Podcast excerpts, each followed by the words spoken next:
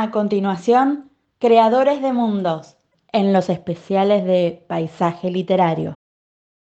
Siempre vemos con Daniela, mi esposa, el programa de PBS, la televisión pública estadounidense, Between Covers, entre tapas, conducido por Ann Bocock desde un estudio en Boca Ratón. Ann entrevista todas las semanas a algún escritor destacado. Y fue allí donde me topé con ella por vez primera. Me apasionó la complejidad y el dramatismo de los temas que valientemente encara en sus novelas. Sobre todo en el bestseller La tercera hija, donde, a través eh, de las experiencias de una inmigrante judía, nos pinta crudamente el tema de la trata de blancas en el Buenos Aires de principios del siglo XX.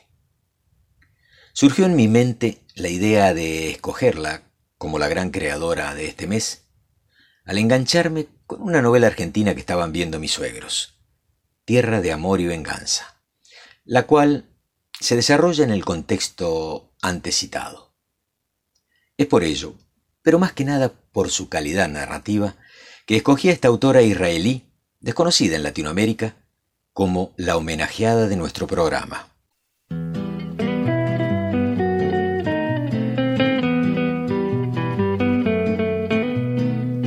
El año en que cumplí ocho años fue un año extraordinario.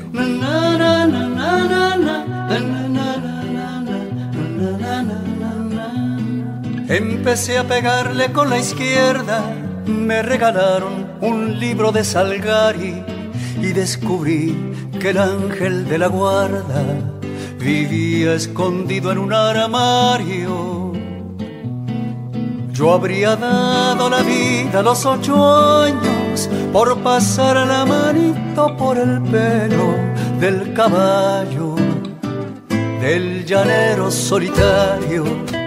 Hay plumas que nos marcaron. Por una u otra razón están indisolublemente unidas a nuestra historia personal, a nuestros recuerdos. un año extraordinario.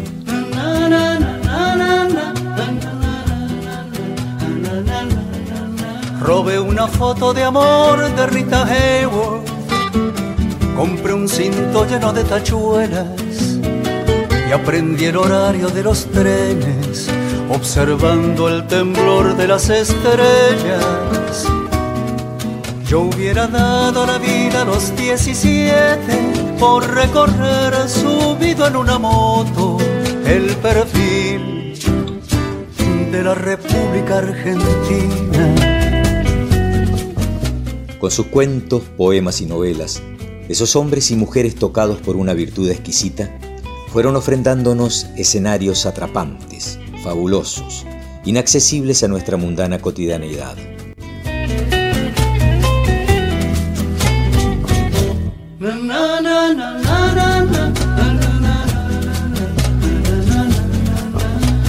El año en que cumplí los 24 fue un año extraordinario.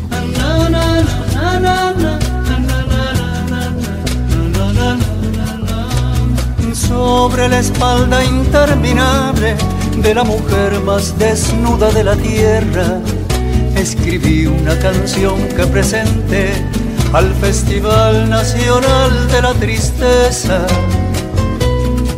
Yo hubiera dado la vida a los 24 por cantar una canción de amor con la fuerza del avión de Casablanca. A sus letras mágicas les debemos los sueños más hermosos, pero también nuestras más pavorosas pesadillas. Son el combustible de la imaginación, esa llama que mantiene nuestros miedos y anhelos encendidos. Rita Hayworth en la foto ya no baila. El cinto con tachuelos se ha perdido. Y en el Museo de Cera de París está el caballo del llanero solitario.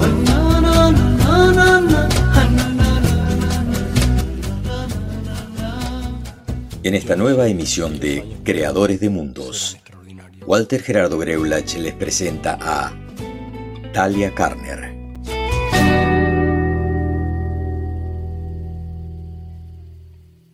Talia Carner es una sabra de séptima generación, es decir, judía nacida en Israel. Actualmente está radicada entre Nueva York y Boca Ratón, Florida. Tiene 71 años de edad. Es profesora adjunta de marketing en la Universidad de Long Island y consultora de marketing de la revista Fortune 500. Fue consejera voluntaria para la administración de pequeñas empresas y miembro de la Agencia de Información de Estados Unidos con misión en Rusia, enseñando a mujeres habilidades empresariales. Es novelista, ensayista, autora de cuentos, artículos, y está muy comprometida con el tema de los derechos humanos. Es miembro de la Junta del Instituto Brandeis, el Centro Judío de Investigación de la Mujer en la Universidad de Brandeis, así como miembro de varias organizaciones en contra de la violencia doméstica y otras que intervienen en casos de abuso infantil.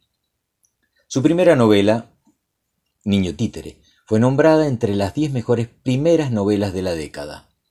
Otras de sus obras son Hotel Moscú, Doncella de Jerusalén y Muñeca China, las cuales fueron aclamadas por exponer los padecimientos de la sociedad. Sus libros lamentablemente aún no han sido traducidos al castellano, pero en esta oportunidad nos ocuparemos en particular de una de sus obras, La tercera hija. Esto se debe a que la mayor parte de esta historia sucede en Buenos Aires y está inspirada en eventos reales. Según la nota de la autora, fueron hechos históricos, vergonzosos, que rara vez han sido explorados. Es una historia trágica que sufrieron más de 150.000 mujeres. Es un tributo a las pocas mujeres que encontraron la fuerza y el coraje para levantarse por sobre la tragedia de su destino y luchar. La tercera hija. Rusia, 1889. La familia de Batia ha estado en la calle por dos días, eh, cuando un amable posadero, que había sido cliente de Copel, los dejó quedarse en el galpón. Trajo un bol con sopa caliente, rica en verduras y pan de tres días. Hambre y fatiga habían penetrado en el cuerpo de Batia. Sus pies palpitaban por los largos días de huida. Sus ampollas resumaban y no veía la hora de liberar sus pies de los suecos. Su estómago retumbaba. Esperen, dijo su padre, mientras los cuatro se sentaron alrededor del bol de sopa depositado en el suelo. Mojó sus dedos en un balde con agua y murmuró las bendiciones por la comida tan rápido que sus palabras se confundían. El brebaje olía delicioso, y Batia ya había sacado un pedazo de pan y lo había mojado cuando su madre, con sus hambrientos ojos sobre la comida, dijo, No es kosher, no es kosher. La mano de Batia levantada en el aire se detuvo, con el aroma llenando su boca de saliva. Su padre le guiñó el ojo. Dice el buen libro, todos los que tengan hambre deben venir y festejar. Está en la tradición de Pascua Agada sobre la invitación de extraños a nuestra casa para comer, contestó Batia. No tiene nada que ver con romper la tradición kashrut, que requiere adherirse estrictamente a rituales judíos en la matanza de animales y la preparación de la comida. Aún sonriendo, por el permiso de su padre, puso el pan en su boca y la cuchara en el bol. Surale la imitó. Enderezándose, Batia notó que sus padres estaban todavía sentados en forma encorvada. Tomó la cara pálida de su madre y una ola de protección se apoderó de ella. en Nefesh, dijo, refiriéndose al principio de preservación de la vida humana, que anula cualquier otro mandamiento, incluso las leyes del Karashrut. La tarde se alargaba en la caliente cocina. Batia ayudaba al cocinero a picar cebollas, servir salchichas y llenar platos con comida, muy pesados para que ella los pudiera cargar pero esos aromas le hacían salivar otra vez. Nunca había conocido este tipo de cansancio. Lo sentía en cada coyuntura, en cada músculo, y sus párpados se le caían, aún cuando se esforzaba por abrirlos. Cuando la mandaron al sótano a buscar carbón, se sentó y se quedó dormida, por lo que pareció ser apenas unos segundos, hasta que los gritos furiosos del cocinero la sobresaltaron. ¿Dónde está esa judía? Acomodó en su espalda la bolsa con carbón y subió las escaleras tambaleándose.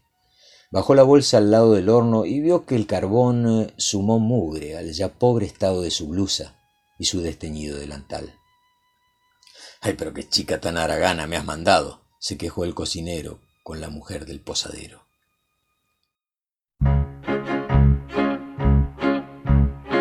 Si yo fuera rico, allá todo el día bom. Si yo fuera un ricachón, nada de trabajo, allá bom. Todo el día bom. Si yo fuera Daidle ricachón. Tendría gran mansión con cientos de piezas que todo el mundo pueda ver. Del cielo al suelo vendrían a relucir enormes escaleras para subir y más largas para descender y otras solo para presumir.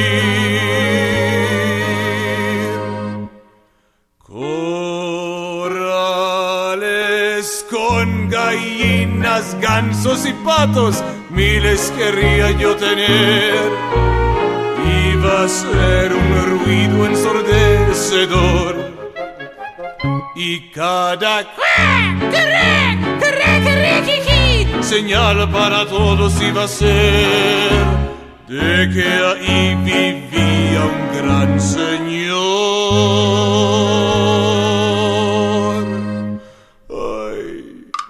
Si yo fuera rico, ya libera, libera, libera, bom. Todo el día, bidi, bidi, bom.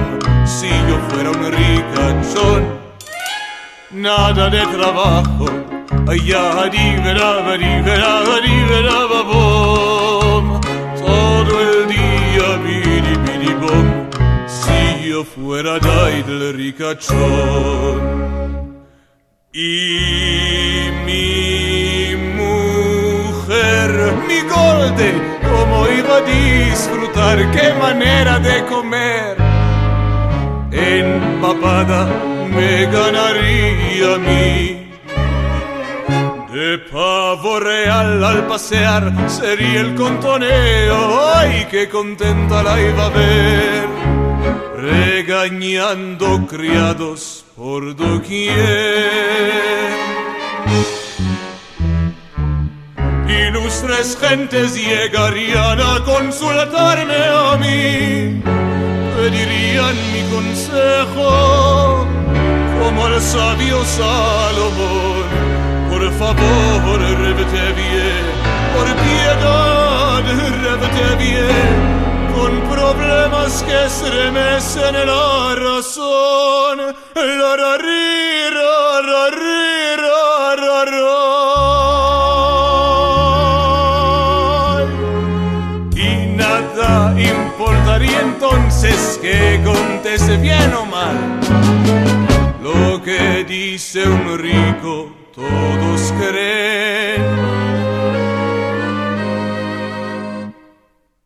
Si fuera rico me podría quedar rezando las horas sin parar. La sinagoga haría un segundo hogar. La buena Biblia con los sabios alrededor me pondría a comentar. Ay, esto sería lo mejor.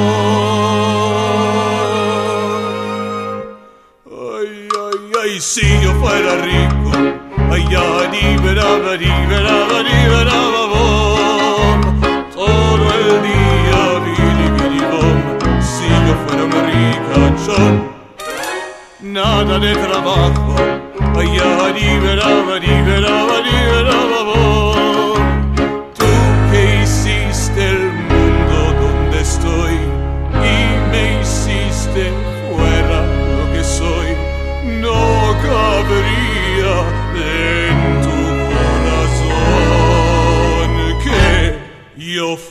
Fuera un.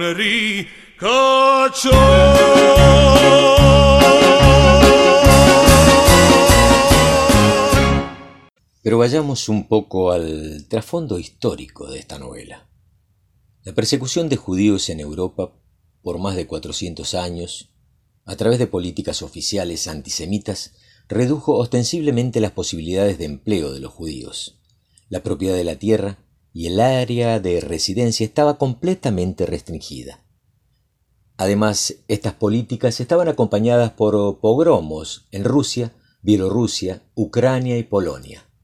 Solo entre 1918 a 1919 hubieron más de 1.200 pogromos en Ucrania. Incluso en 1904 se reportó uno en Irlanda. En una pequeña mesa contra la pared hay un hombre solo, aparte de los demás huéspedes sentados, en los largos bancos a los lados de las dos mesas. Su pelo castaño está peinado prolijamente con raya al costado y alisado hacia abajo. En la luz del farol colgante, la parte superior se ve dorada. A diferencia de los campesinos y los vendedores ambulantes a su alrededor, él está vestido con la ropa más elegante que Batia hubiese visto en su vida. Un traje azul oscuro de buena lana, una camisa blanca reluciente con el cuello limpio y una corbata ancha con un corbatas dorado que le hace juego con los botones de la camisa. Un gran diamante brilla en su dedo medio. Saca de su bolsillo un reloj de oro asegurado con una cadena a un botón de su saco. Lo mira, lo vuelve a guardar y señala con el dedo para que Batia vuelva a llenar su jarro. Cuando Batia sirve a este hombre tan importante su plato de carne grasosa y repollo hervido, este le agradece suavemente en yiddish, lo cual la sorprende. En todas las historias de su padre sobre sus clientes, el judío rico de Bobruevo, cuyas dachas tiene una puerta trasera para vendedores callejeros como él, nunca le describió un hombre que se vistiera tan bien Incluso propietarios y oficiales eh, de gobierno que Batia ha visto, todos rusos, visten ropa vieja y remendada. Vamos al trasfondo histórico. Esta novela transcurre en Buenos Aires en una época en que la prostitución era legal y la sociedad Varsovia, que posteriormente cambia el nombre a Suimidal, operaba como una mutual de socorros mutuos de proxenetas judíos. La organización tenía una fuerte estructura jerárquica y código ético, y se extendió por toda América del Sur, y con sus tentáculos alcanzó India, China, Sudáfrica, Alemania, Polonia, Turquía y hasta el mismo Nueva York. Operó con impunidad desde 1870 hasta 1939, cuando los judíos no pudieron seguir viajando a Europa Central y del Este. En este libro se describe el método de Suimigdal de secuestro de mujeres para la prostitución.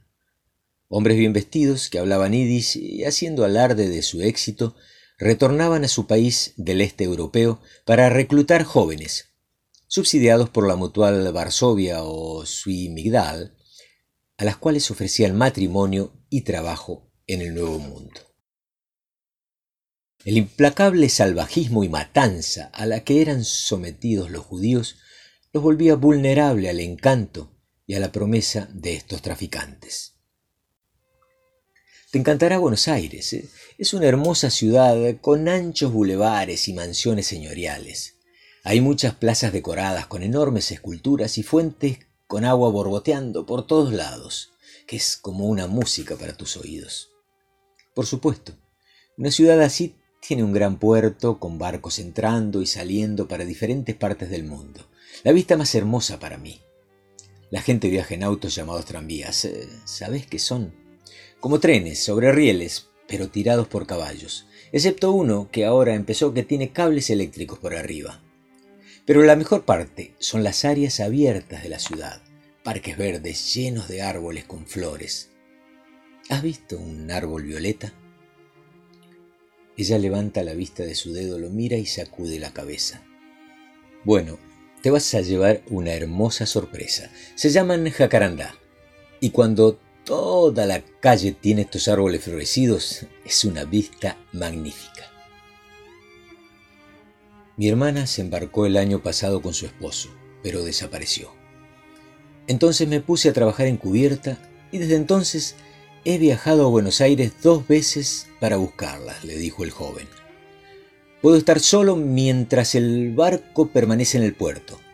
Este es mi tercer viaje. Eh, tal vez tenga más suerte esta vez. Los rumores crecen. ¿Qué rumores? preguntó Batia. ¿Sabes que hay hombres que traen mujeres a Argentina por docenas y luego las venden? Levanta su farol e ilumina cerca de la jaula en donde está Batia. Ve cucarachas huyendo. Ahora debo volver a mi trabajo. ¿Qué quiso decir con vender? Batia le pregunta a Zaina cuando el muchacho se va. ¿Que, ¿Que, nos van a vender a un burdel? Zaina se larga a llorar. ¿Qué es eso? Pero Zaina continúa llorando. Las víctimas eran mujeres de entre 12 a 30 años. Eran violadas y azotadas repetidas veces, puestas en jaulas, dejadas a que pasaran hambre y físicamente torturadas. Para el momento que terminaban de cruzar el océano, que duraba entre tres a cuatro semanas, ya estaban listas, dóciles, resignadas. No hay registro de la tasa de suicidio de la etapa temprana del entrenamiento. Pero en el cementerio de Neihouma, en Río de Janeiro, establecido por las prostitutas judías locales, una gran parte es separada para las víctimas de suicidio, como es ordenado por las costumbres judías de entierro. Cuenta la trágica historia de muchas de estas pobres mujeres. En el resto del cementerio, la desproporcionada cantidad de lápidas de prostitutas que morían en sus 20 a 30 años se revela el destino terrible de muchas de ellas.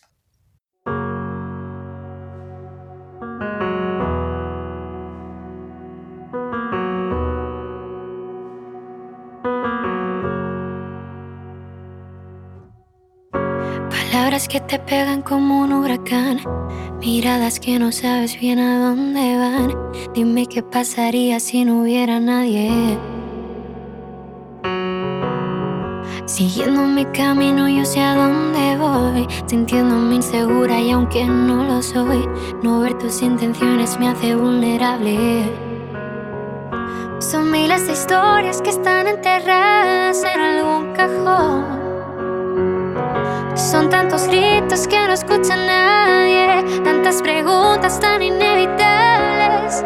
¿Cómo logramos que cuando haya un beso solo sea uno de esos que no te hacen daño? Que de un abrazo todo el mundo salga ileso, que no esté mal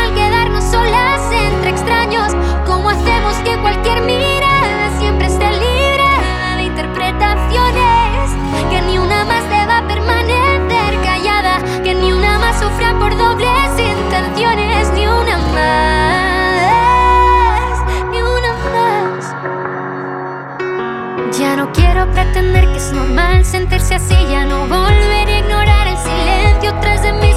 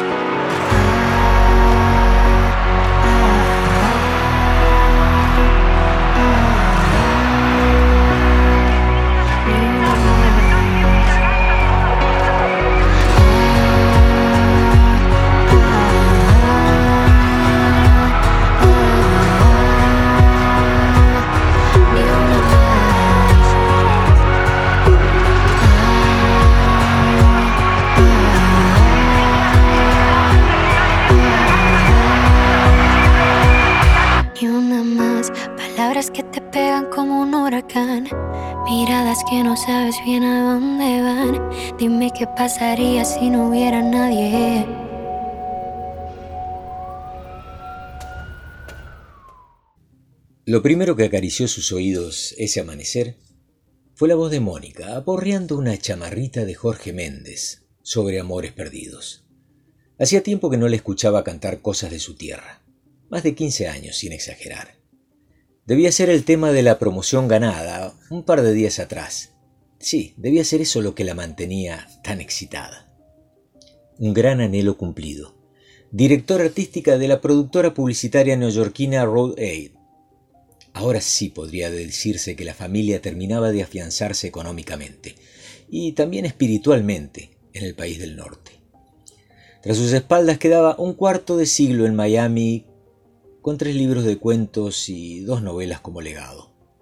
Federico Hugo Goldman se sentía bien conforme con su vida. Nada, nada más podía pedir. Abrió los ojos con una sonrisa de complacencia dibujado en el rostro, gesto que tardó en borrársele apenas una fracción de segundo. Cristina y Néstor, acompañados por Juan Domingo Perón y Evita, los saludaban desde un gran afiche estampado en la pared. Un sorbo de saliva se le atoró en la garganta. Pestañó con fuerza un par de veces intentando borrar esa imagen. Un dolor de cabeza descendía desde la coronilla, esparciéndose por su sien. La boca pastosa, con sabor a vómito, le terminó de confirmar sus sospechas. Estaba destilando una tremenda guayaba. No era el póster político, inexistente hasta ayer en su cuarto. Ni siquiera la resaca alcohólica lo que más lo incomodaba. Acababa de caer en cuenta que aquella no era su cama que no estaba en su pieza y, que no llevaba puesta su ropa de dormir. Vaya borrachera debía haberse pegado. ¿Pero de dónde? Si anoche no tomó ni un traguito de tinto. Para colmo de males, hacía un frío de pelarse. Calculó con suerte unos 50 grados Fahrenheit. Pero ¿cómo era posible si estaban en verano? Hugo respiró entrecortadamente. El párpado derecho titilante lo obligaba a un rápido pestañear. No entendía qué carajo estaba sucediendo. Era un domingo de fines de julio en Coral Gables, en el condado de Miami. Anoche se habían acostado con el aire acondicionado al tope y casi 90 grados allá afuera. Se sentó embargado por el temor y la curiosidad. Una puntada en el medio del cerebro lo obligó a bajar los párpados. Con desesperación buscó el celular. No lo encontró. Ni siquiera existía su pantalón o la mesita de luz donde solía apoyarlo. Solo un despintado velador de lata, engrampado en el medio del respaldo de la cama Queen y un aparatoso ropero que rozaba el techo vestían la pequeña habitación. El tic-tac del reloj ubicado a la altura de su nuca, en el borde de la ventana, lo hizo girar la cabeza. Era la hora 7 y 28 minutos. Tendría que apurarse a las 8 y 30 presentaría una antología de relatos fantásticos de jóvenes escritores del sur de la Florida, en una librería de la pequeña Habana. Le habían otorgado la honra de prologar la edición 2015. Al pararse, pisó con miedo las gastadas baldosas, como si el piso pudiese engullirlo en cualquier momento. Todo lucía real, anestesiado. Un espejo en la puerta del armario le devolvió la figura de un ser diferente. El corazón ralentizó sus latidos, para luego acometer con fuerza contra su pecho. Asustado, estudió con atención ese rostro de cachetes y párpados sobresalientes, definido por una ridícula chiva de pelos entrecanos. En realidad era otro Hugo el que estaba allí, uno encorvado, más gordo y pelado, con una cara rasgada por arrugas. Unos aguachentos ojos, sostenidos por infladas ojeras, lo escrutaban desde el vidrio. Con los nervios de punta, revolvió todo el ropero y no pudo reconocer ni una sola ropa. Al final se vistió con un vaquero, camiseta, camisa, pullover, más una campera inflable, y se asomó con miedo a lo que parecía ser el living de una casita de barrio. En el fondo y junto a una puerta abierta que daba al patio trasero, se encontraba la cocina comedor. Su esposa tomaba mate mientras doblaba ropa para meterla en una gran valija ubicada sobre una mesa de vidrio, sostenida por unas aparatosas patas de caño. El tema que entonaba ahora, con voz un poco acongojada, era una de sus favoritas, Canción para mi muerte, de Sui Generi. Mónica lucía peor que él, como azotada por los años, aunque tras la maraña de pelos su amado rostro, inocente y gentil, aún seguía allí. Parecía como si los kilos que le sobraban a Hugo hubiesen sido tomados de aquella escuálida criatura. Sintió una pena desgarradora por ella. ¿Qué había sido de su atlética y saludable Moni, aquella que se había acostado junto a su lecho anoche? Volvió a preguntarse esta vez con rabia, ¿qué, qué mierda era todo aquello? Un fuerte pellizco en la parte interna del brazo no sirvió para sacarlo de la increíble realidad que estaba padeciendo. Hola, Moni. Buen día, mi amor. La saludó en un tono apenas audible. Hola, contestó la mujer sin convicción alguna. No se dignó a mirarlo y continuó guardando sus cosas. Hace frío, ¿no? acotó sintiéndose estúpido, sin poder agregar una palabra más. Y aunque miles de interrogantes se acumulaban a borbotones en su garganta, la frialdad de ella lo detenía en seco. Mónica alzó la vista lentamente y lo miró con ojos ausentes. El hombre pudo apreciar cierto temor en su mirada, pero más que nada asco y desprecio. Ahora apreciaba con claridad el moretón gigante que le cubría la mitad del rostro, parte que hasta ese momento le había permanecido oculta. El ojo, cerrado por un párpado de un negro violáceo, era sostenido por un abultado pómulo. Le arremetieron ganas de abrazar y besar a ese ser que tanto quería y que en este mundo inexplicable parecía sufrir horrores. ¿Qué te pasó, mi cielo? Déjame ver, dijo, acercándose a la vez que alargaba un brazo con el intento de tocar su hombro. Ni te atrevas a tocarme, animal. Casi me matás anoche, alcohólico de mierda. ¿Cómo puedes ser tan cínico? Le gritó entre sollozos y se retiró un par de pasos. Ni te me acerques o te doy con la plancha, desgraciado. Ya viene Diego a buscarme. Me voy, me voy con mis viejos. Te juro que voy a conseguir una orden de restricción con la policía. No puedo más, Hugo. Ya te di muchas oportunidades. Cinco minutos después, todavía se hallaba impactado, mirándola estático, cuando entró su hijo como una tromba por la puerta de calle, enfrentándolo con los puños cerrados por la rabia. No ser tan hijo de puta, papá. Prometiste que no ibas a tomar de nuevo, que no le ibas a pegar nunca más. Bestia del demonio.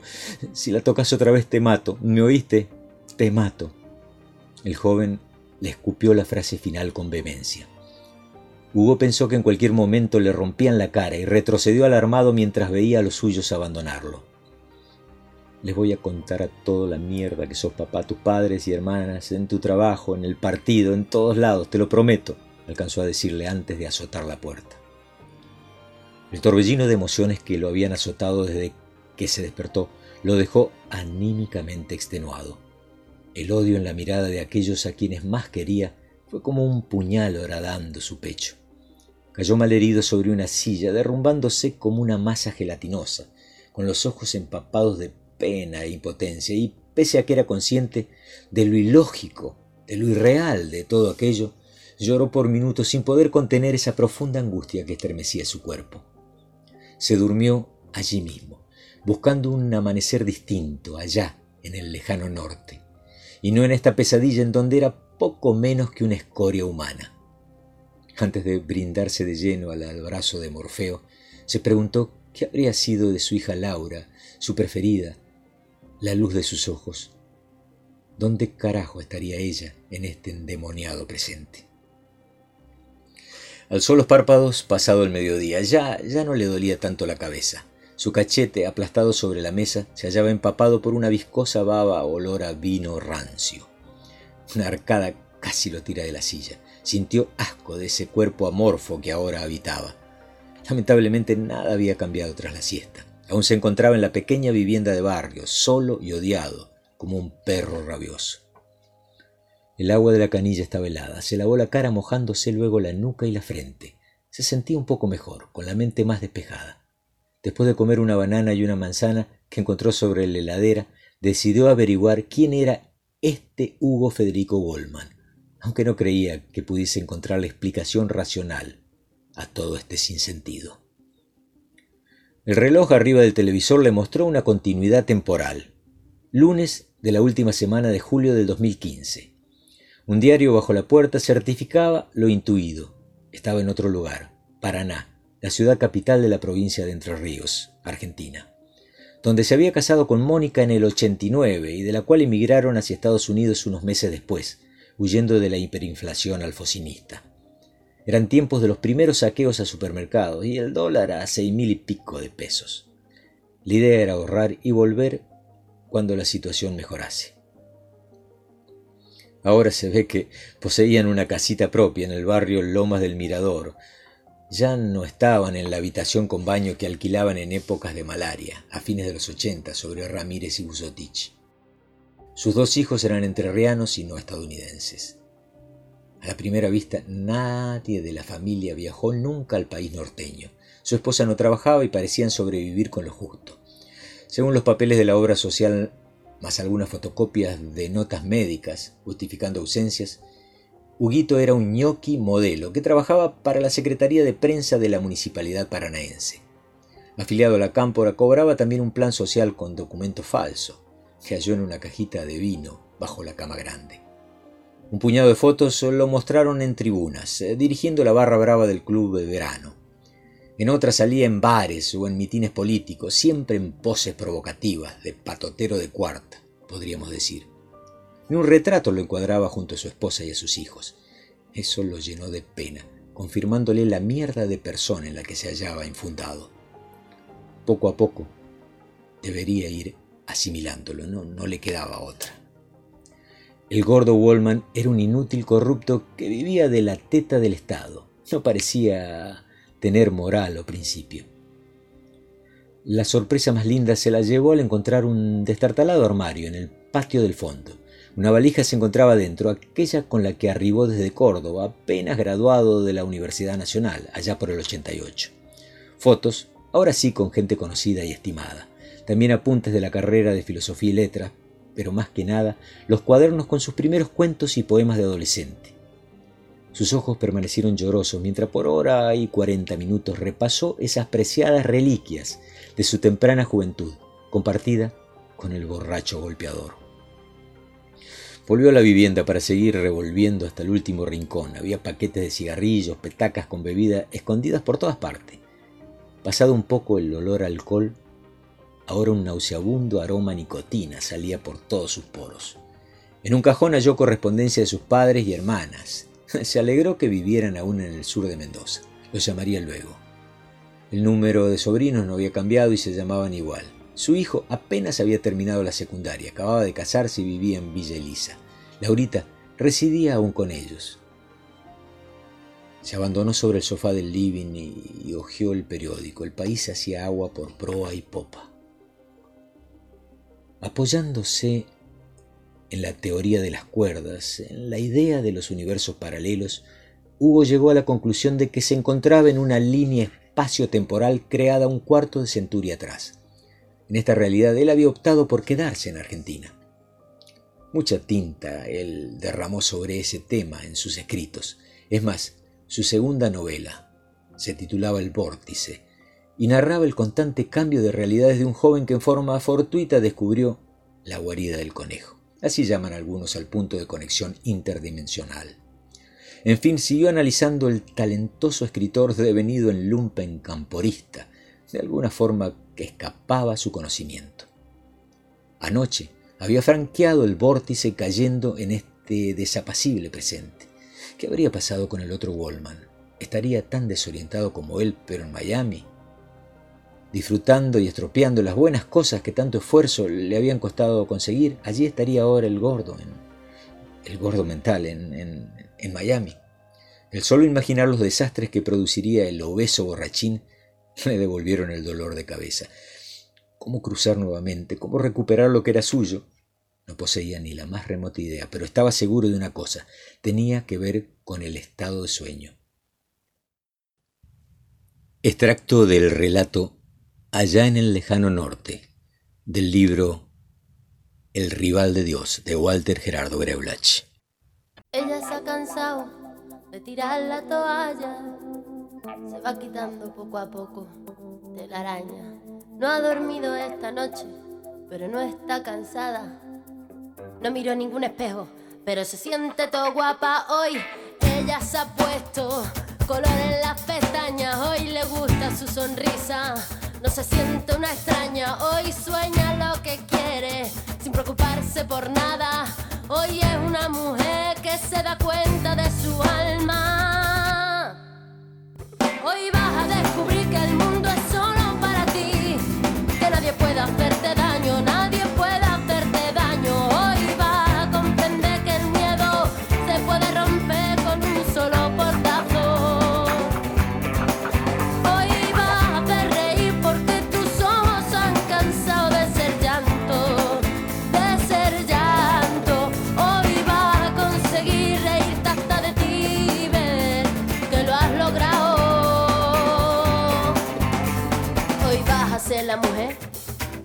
Hoy te vas a querer como nadie te ha sabido querer.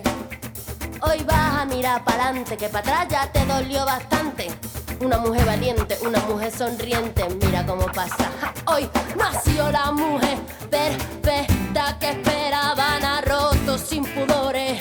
Las reglas marcadas, hoy ha calzado tacones para hacer sonar sus pasos.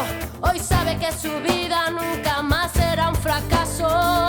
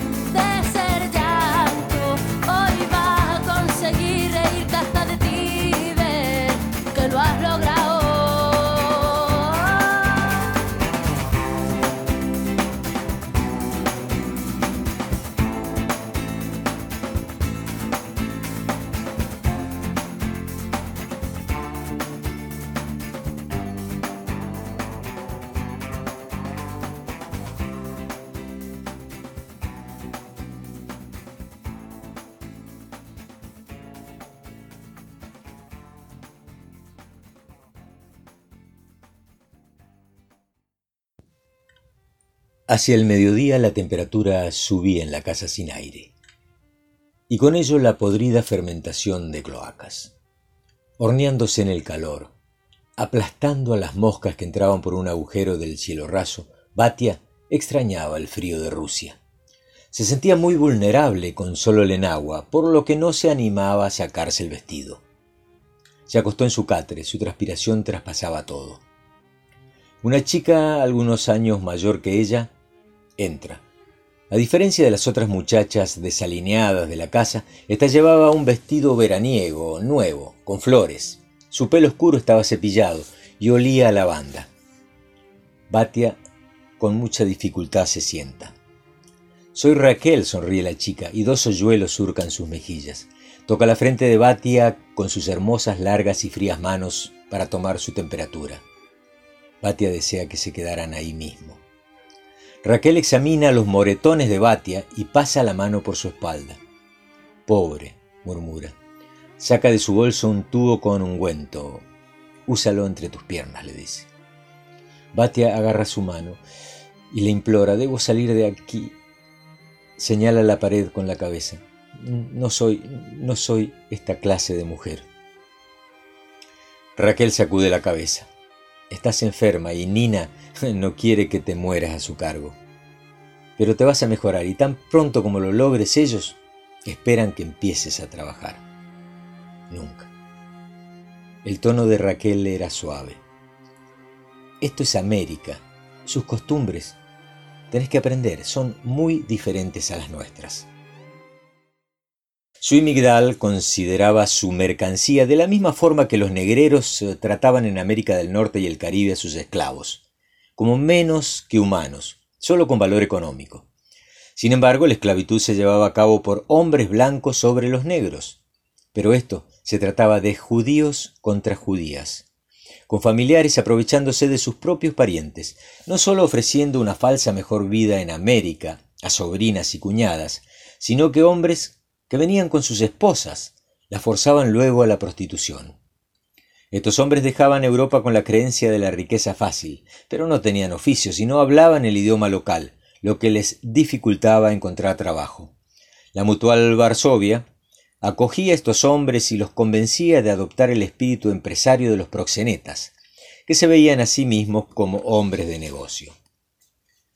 Esta Buenos Aires era Sodoma y Gomorra, las ciudades bíblicas del pecado que Dios mandó destruir por la inundación. ¿Cómo Moskowitz pudo permitir que su prometida llegara sola aquí, que viajara a una ciudad donde existe tanta inmoralidad y brutalidad? Pero debe haber otra Buenos Aires, una hermosa ciudad con bulevares llenos de árboles alineados, fuentes con agua borboteando, mansiones señoriales. En lo profundo del salón, Batia ve el origen de la música. Un klezmer tocaba el violín y otros dos tocaban instrumentos que ella no conocía, uno con cuerdas, con una extraña forma, y otro rectangular, con lo que parecía un fuelle con docena de botones a ambos lados.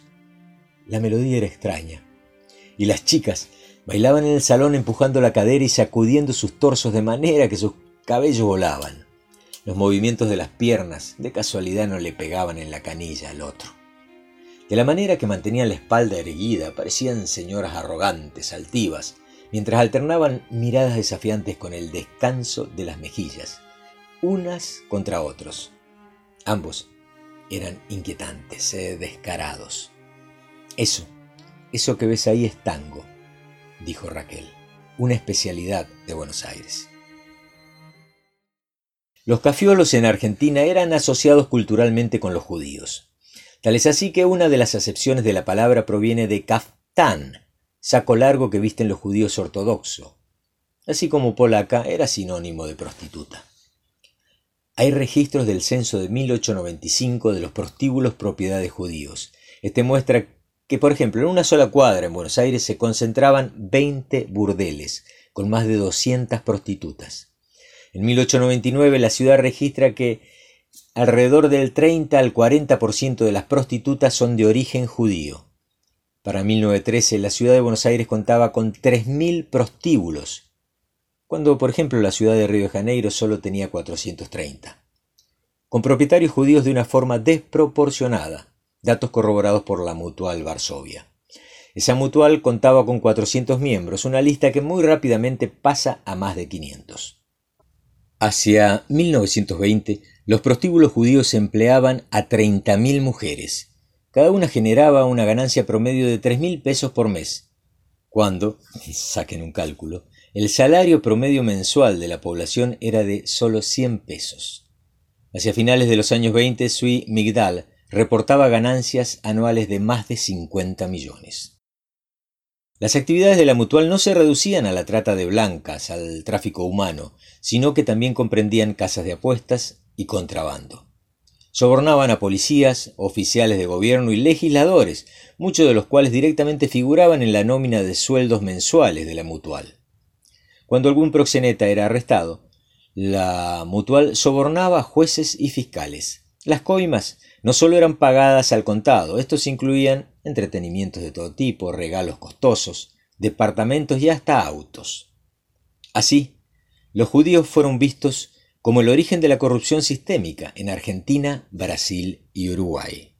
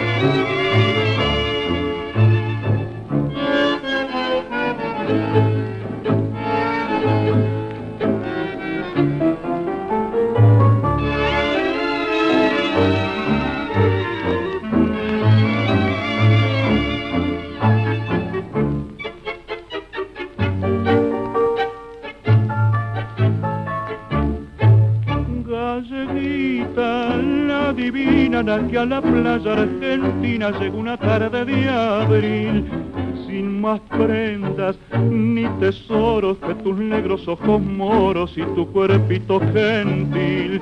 Siendo buena, eras honrada, pero no te valió nada que otras cayeron igual.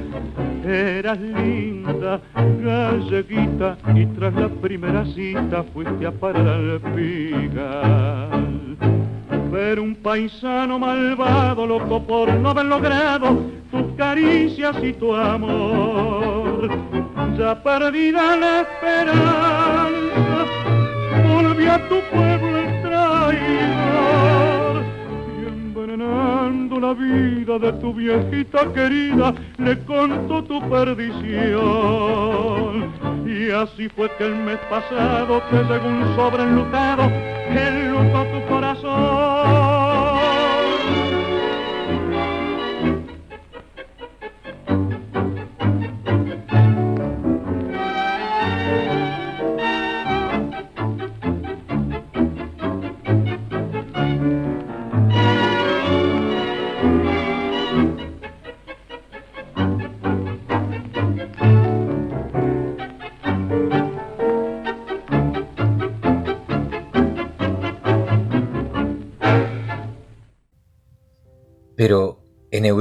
Sabían lo que estaba pasando?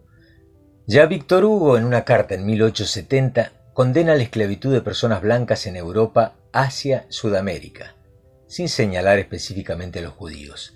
Sholem Aleichem, cuentista popular en Yiddish, cuyo personaje Tevi, el lechero del violinista en el tejado, aparece en historias de ferrocarril, escribió El hombre de Buenos Aires en 1909 de un diario polaco de 1891 a una novela también polaca de 1930 y numerosos artículos también sobre arrestos locales de traficantes, las informaciones locales difícilmente llegaran a oídos de pobladores polacos que hablaban yiddish. No solo no dominaban el polaco, sino que vivían alejados de los centros poblados, como para tener acceso a estas noticias. En 1919 el Tratado de Versalles denuncia el tráfico como crimen. En el 21, la Liga de Naciones, precursora de las Naciones Unidas, mantuvo una conferencia internacional sobre el tráfico de blancos. Dos años más tarde, el periodista francés Albert Londres, quien se había ganado la confianza de los proxenetas de Sudamérica, publicó en Francia con detalle las condiciones horripilantes en que vivían las mujeres en el barrio de la Boca, tomando hasta 70 clientes por día. También fue traducida al castellano y al inglés y publicado en el New York Times. Ninguno de estos idiomas era hablado por los europeos del Este, que no se enteraban y que eran las víctimas. Algunas mujeres obligadas a prostituirse amenazaron con denunciar a sus captores, como Rosa Schwartz, pero como esta, fueron asesinadas, o ni siquiera la policía les tomó la denuncia. Pero ¿qué fue lo que puso finalmente a Swing Midal de rodillas? Los crímenes y corrupción de Swing Midal motivaron a Julio Alzogaray, el comisario de la Policía Federal de Buenos Aires, a actuar. Hacía una década que venía trabajando en su misión de limpiar la contaminación de Argentina y forjó una alianza con judíos que condenaban a los proxenetas. Cuando, en el año nuevo de 1929, entra a su oficina Raquel Lieberman, una prostituta de 29 años, viuda, madre de dos niños, que había llegado de Polonia hacía siete años. Había tratado de salir de la prostitución, invirtiendo sus ahorros en un negocio de antigüedades. Pero cada vez Midal mandaba a sus rufianes a destruir su negocio, forzándola a volver al burdel. La colaboración de Raquel Lieberman era lo que esperaba el Sogaray. En mayo de 1930, después de 70 años de impunidad, Midal, en una redada de 10 días, acompañados por fotógrafos y periodistas, arrestan a 300 proxenetas. Sin sorpresas, la mutual había sido advertida antes, y cientos de miembros de Midal huyeron del país temporariamente. De los hombres arrestados, solo 112 fueron a juicio, y de estos tres fueron sentenciados a prisión. Los otros se exiliaron, pero volvieron en un lapso de entre 3 a 5 años. Sin ninguna relación con este asunto, en septiembre de 1930, un golpe de Estado toma el gobierno.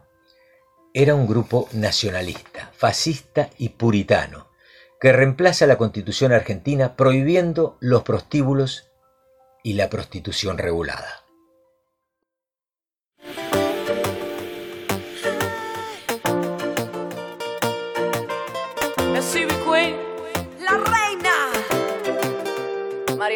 Hombres del mundo para que escuchen un segundo que nos parece tan absurdo lo que suena por ahí.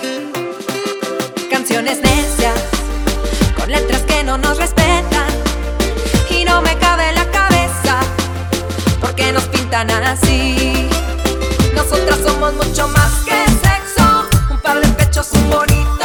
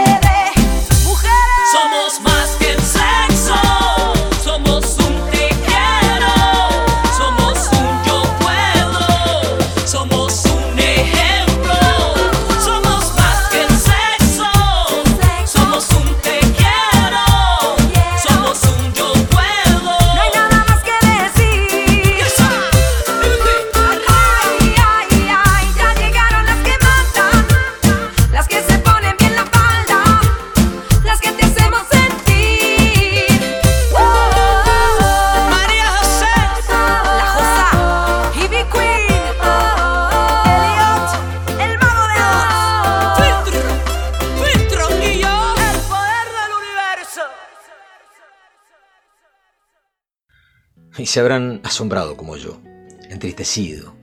Habrán reflexionado sobre la miseria humana y sobre quienes encaran esta desigual lucha, siempre presente. Agradecido hasta la estratosfera, gente bella, y nos vemos el año entrante, en nuestra cuarta temporada, cuando trice el aire de paisaje literario la voz de un servidor, Walter Gerardo Greulach, indicándoles que llega otro de sus creadores de mundos. Yo habría dado la vida a los ocho años por pasar la manito por el pelo del caballo, del llanero solitario.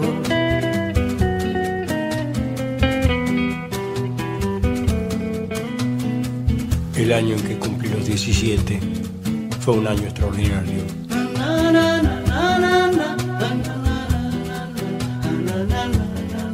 Robé una foto de amor de Rita Hayworth. Compré un cinto lleno de tachuelas y aprendí el horario de los trenes, observando el temblor de las estrellas. Yo hubiera dado la vida a los 17 por recorrer subido en una moto el perfil de la República Argentina.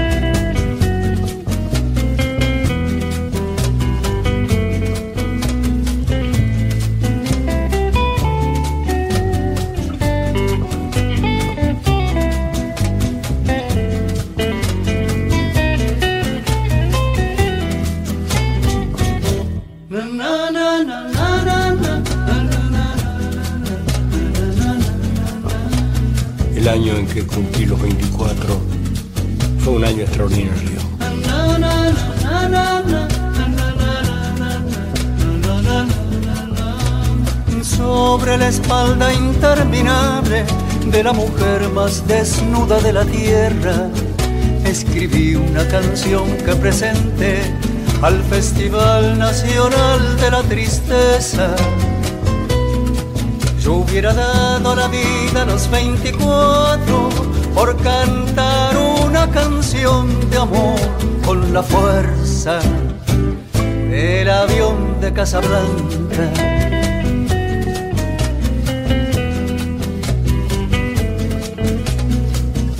Yo no sé si los años por venir serán extraordinarios.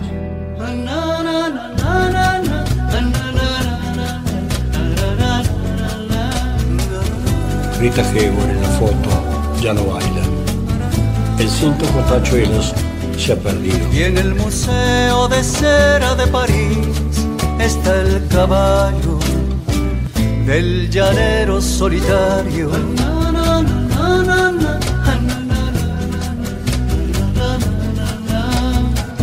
Yo no sé si los años por venir serán extraordinarios.